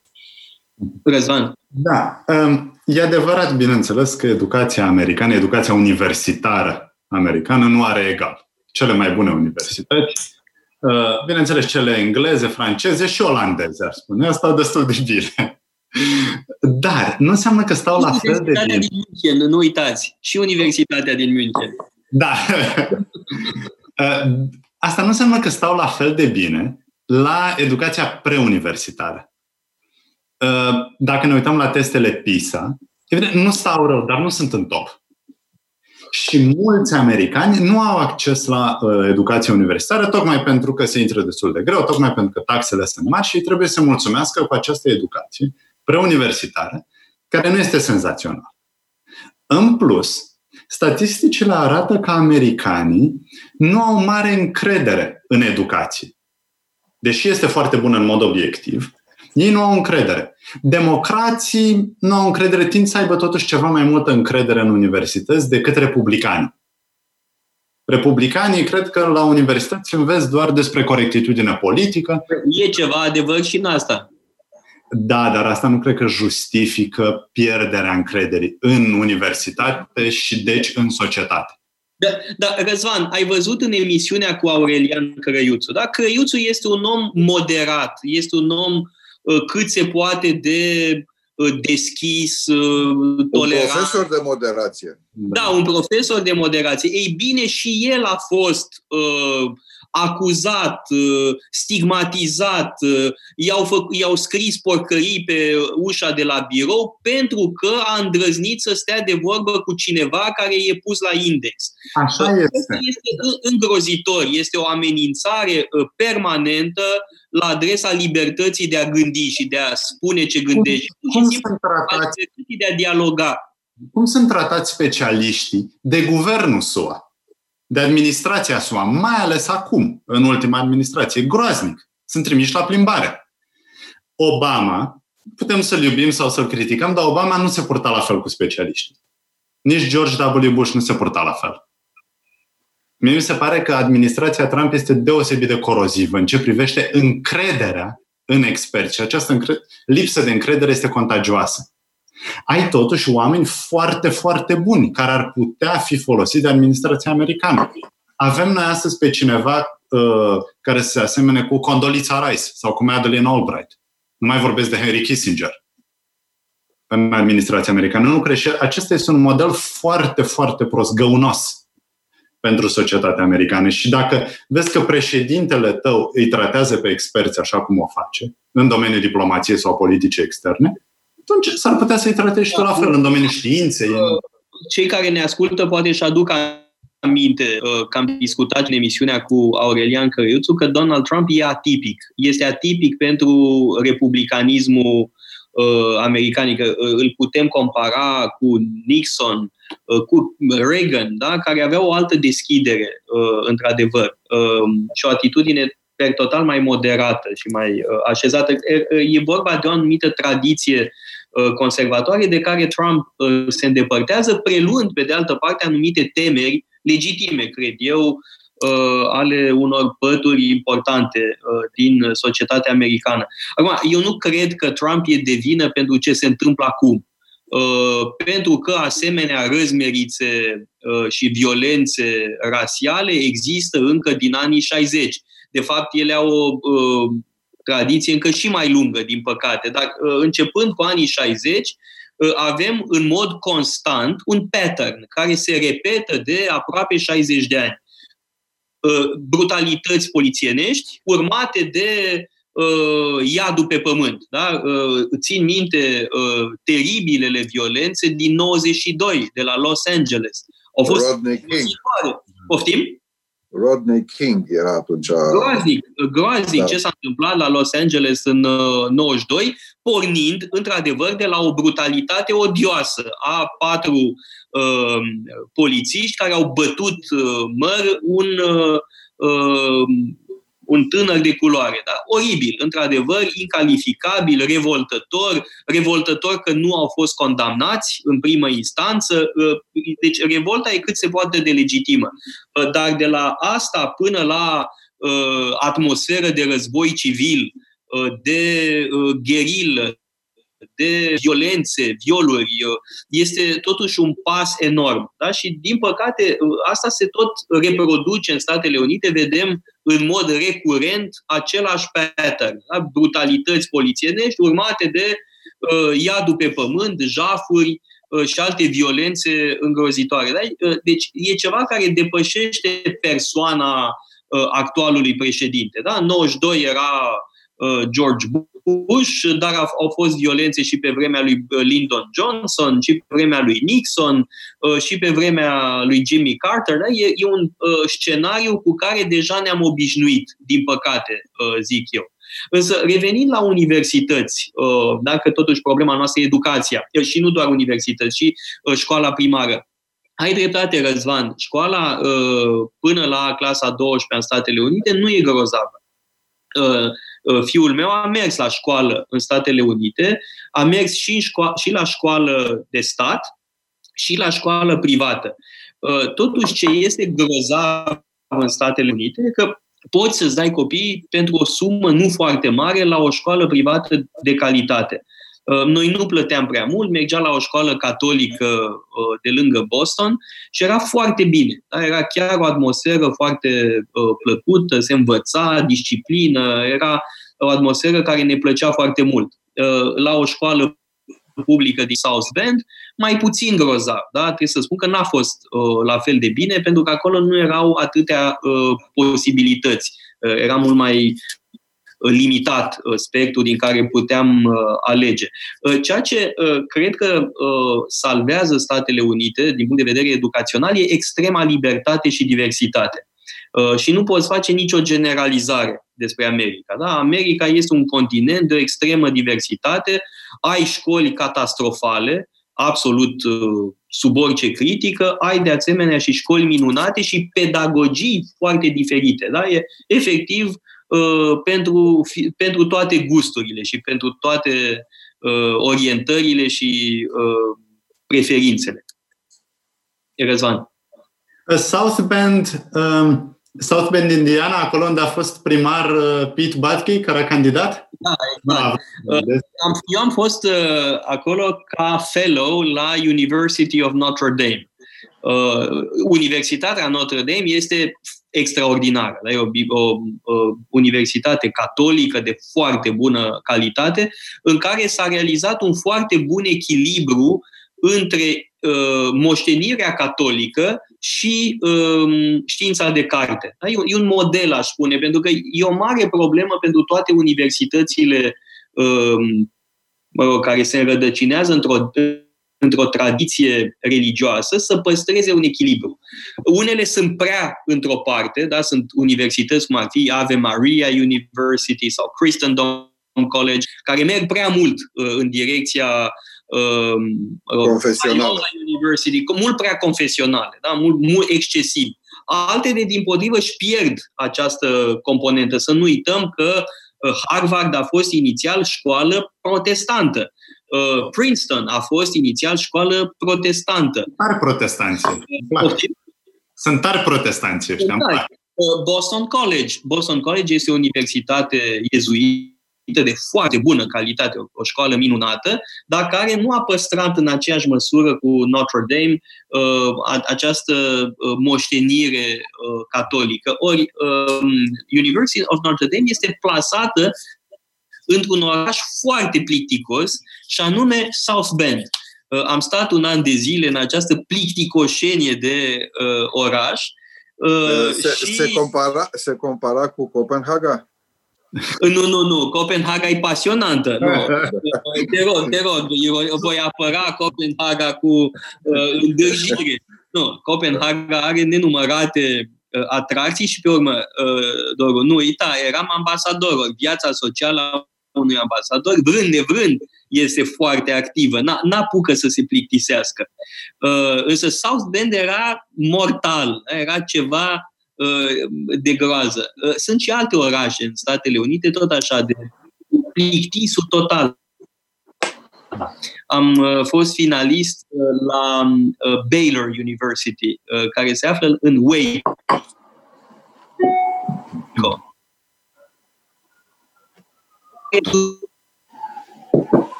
Eu am da, nu cred că se mai aude. Da, acum e ok. Da. Aș vrea să vă lansez o, o provocare până revine Toader. Uh, cum ar da, fi...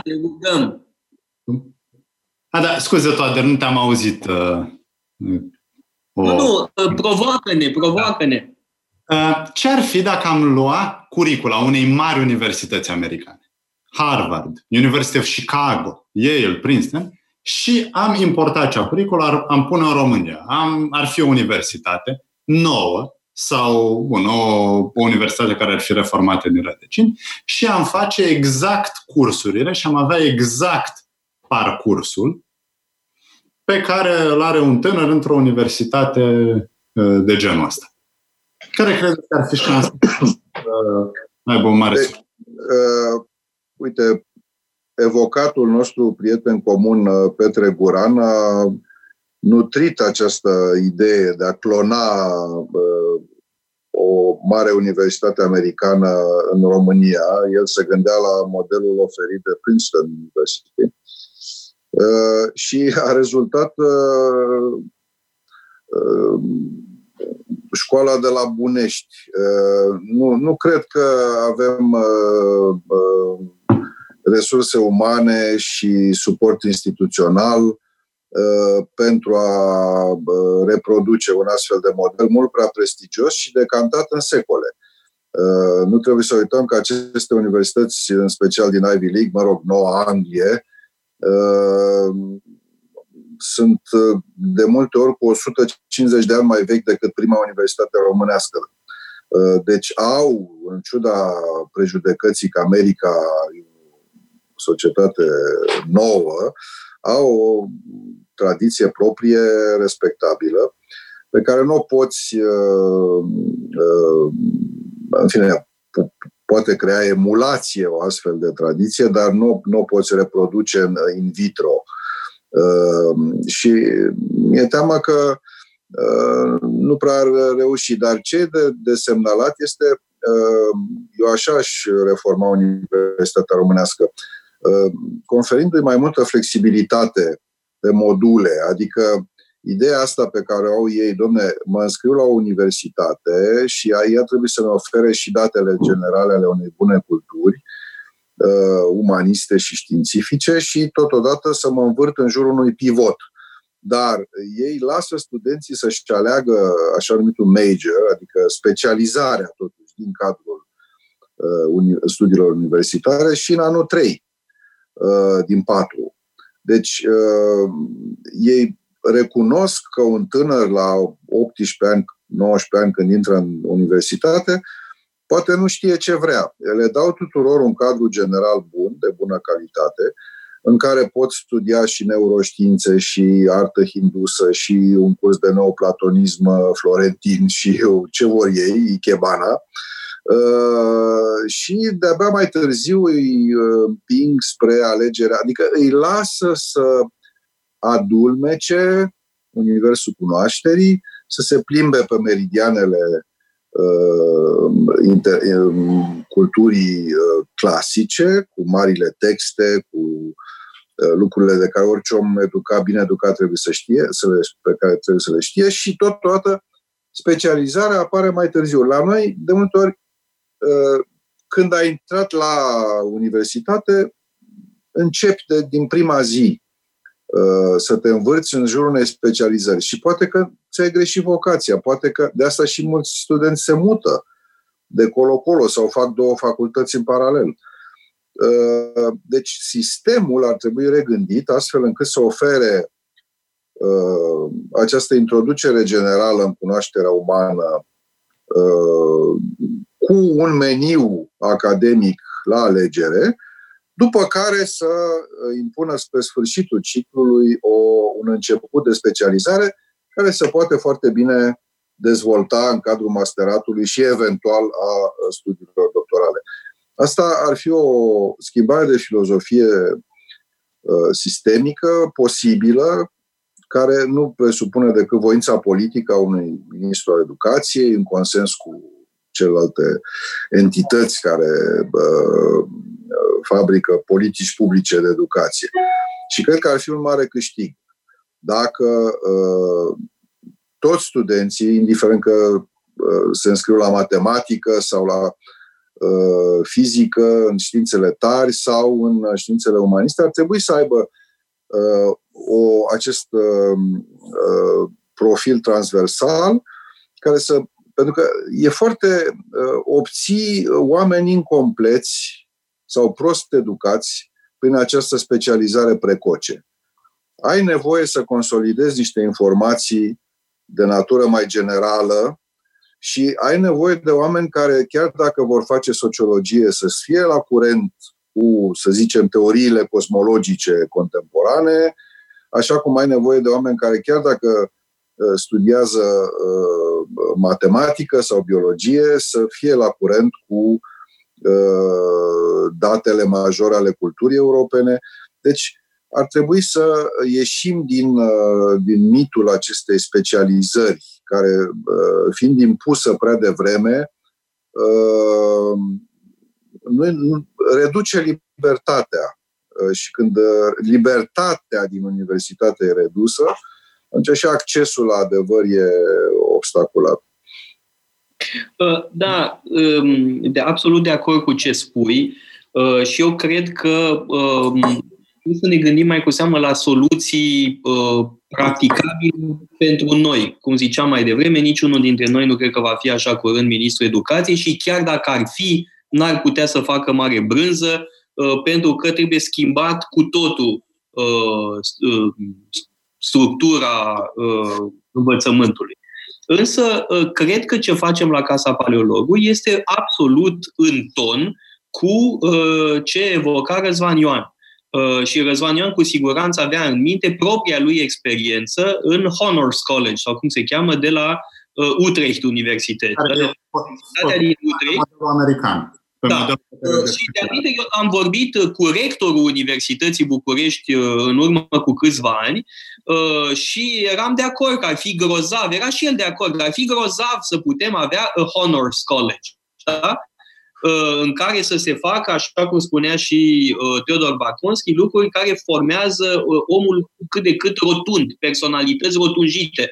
Pentru că adevărul e că există specialiști care de fapt sunt niște sălbatici sunt buni într-un domeniu, dar în rest sunt niște oameni insuportabili, niște oameni lipsiți de gândire critică, nepoliticoși, agresivi și așa mai departe. Există tipul ăsta uman al specialistului în ceva la care este uman o catastrofă și cultural o catastrofă. Da? Deci, fără îndoială, e un, un ideal pe care îl avem toți trei în minte. La Casa Paleologului noi facem lucrul ăsta. Este, de fapt, Books Program. Noi ce facem? Citim mari texte. Uh, că e vorba de Marguerite Yourcenar uh, sau de Seneca. Da? O să am un curs în curând despre Seneca. Sau John Stuart Mill. Răzvan Ioan va avea un curs despre John Stuart Mill în curând. Uh, peste câteva zile, pe 6 iunie, Teodor Baconski va ține un curs online despre educație, din nou. Da, mă rog, altfel gândit decât ce am făcut acum în această emisiune. Uh, în, în ultimă instanță, uh, mă gândesc la uh, marele Mortimer Adler, da? cel care a inițiat primul program de Great Books de la University of Chicago în anii 50. Da? E o figură extraordinară, Mortimer Adler. Da? Și Mortimer Adler, în felul lui, era o lecuță noician. Sau poate că noi, care era o lecuță adlerian, evident că pedagogic mă simt mai aproape de Mortimer Adler da? pentru că e mai, uh, mai, nu, are, nu are atâtea marote uh, cât avea idei fixe, uh, cât avea uh, Noica. Bun, Noica poate e un mai mare creator uh, decât Mortimer Adler, dar Mortimer Adler e un uh, exemplu extraordinar, o sursă de inspirație formidabilă în privința uh, pedagogiei, da? în, în ceea ce privește viziunea uh, asupra educației. De-al minte, uh, mai, noi mai facem ceva la Casa Paleologul uh, și anume vrem să dăm burse și uh, profesorilor. Uh, pentru că reforma în educație începe de fapt cu profesorii. Primul pas este să formezi formatorii. Cei care își doresc, evident, în cazul nostru nu putem să oferim acest lucru decât celor care își doresc. Unii își doresc, dar nu pot, nu pot plăti.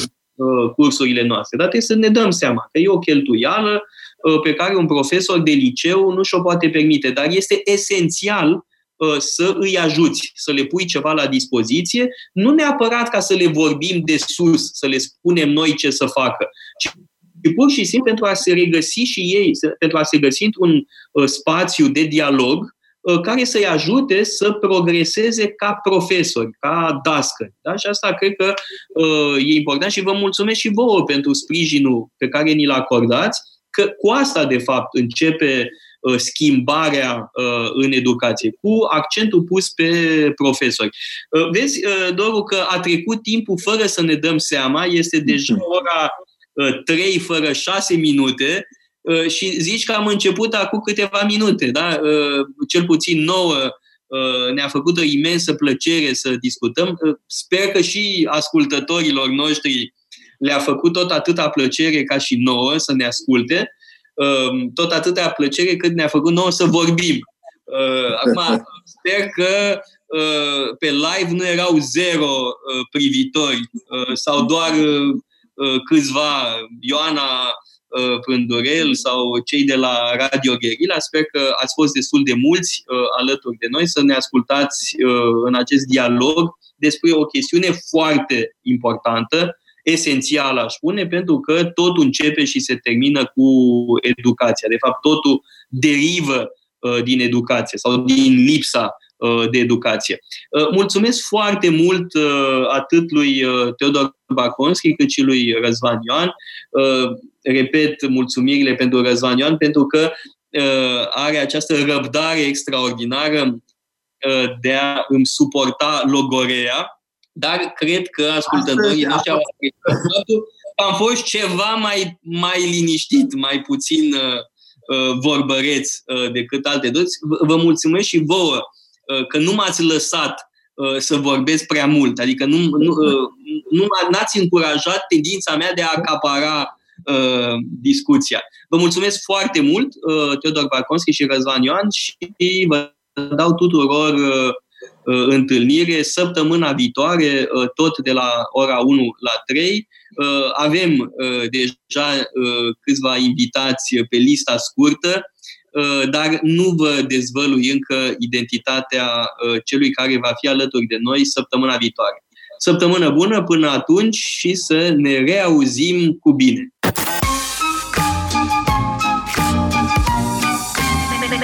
Metope, emisiune realizată prin amabilitatea Fundației Casa Paleologu.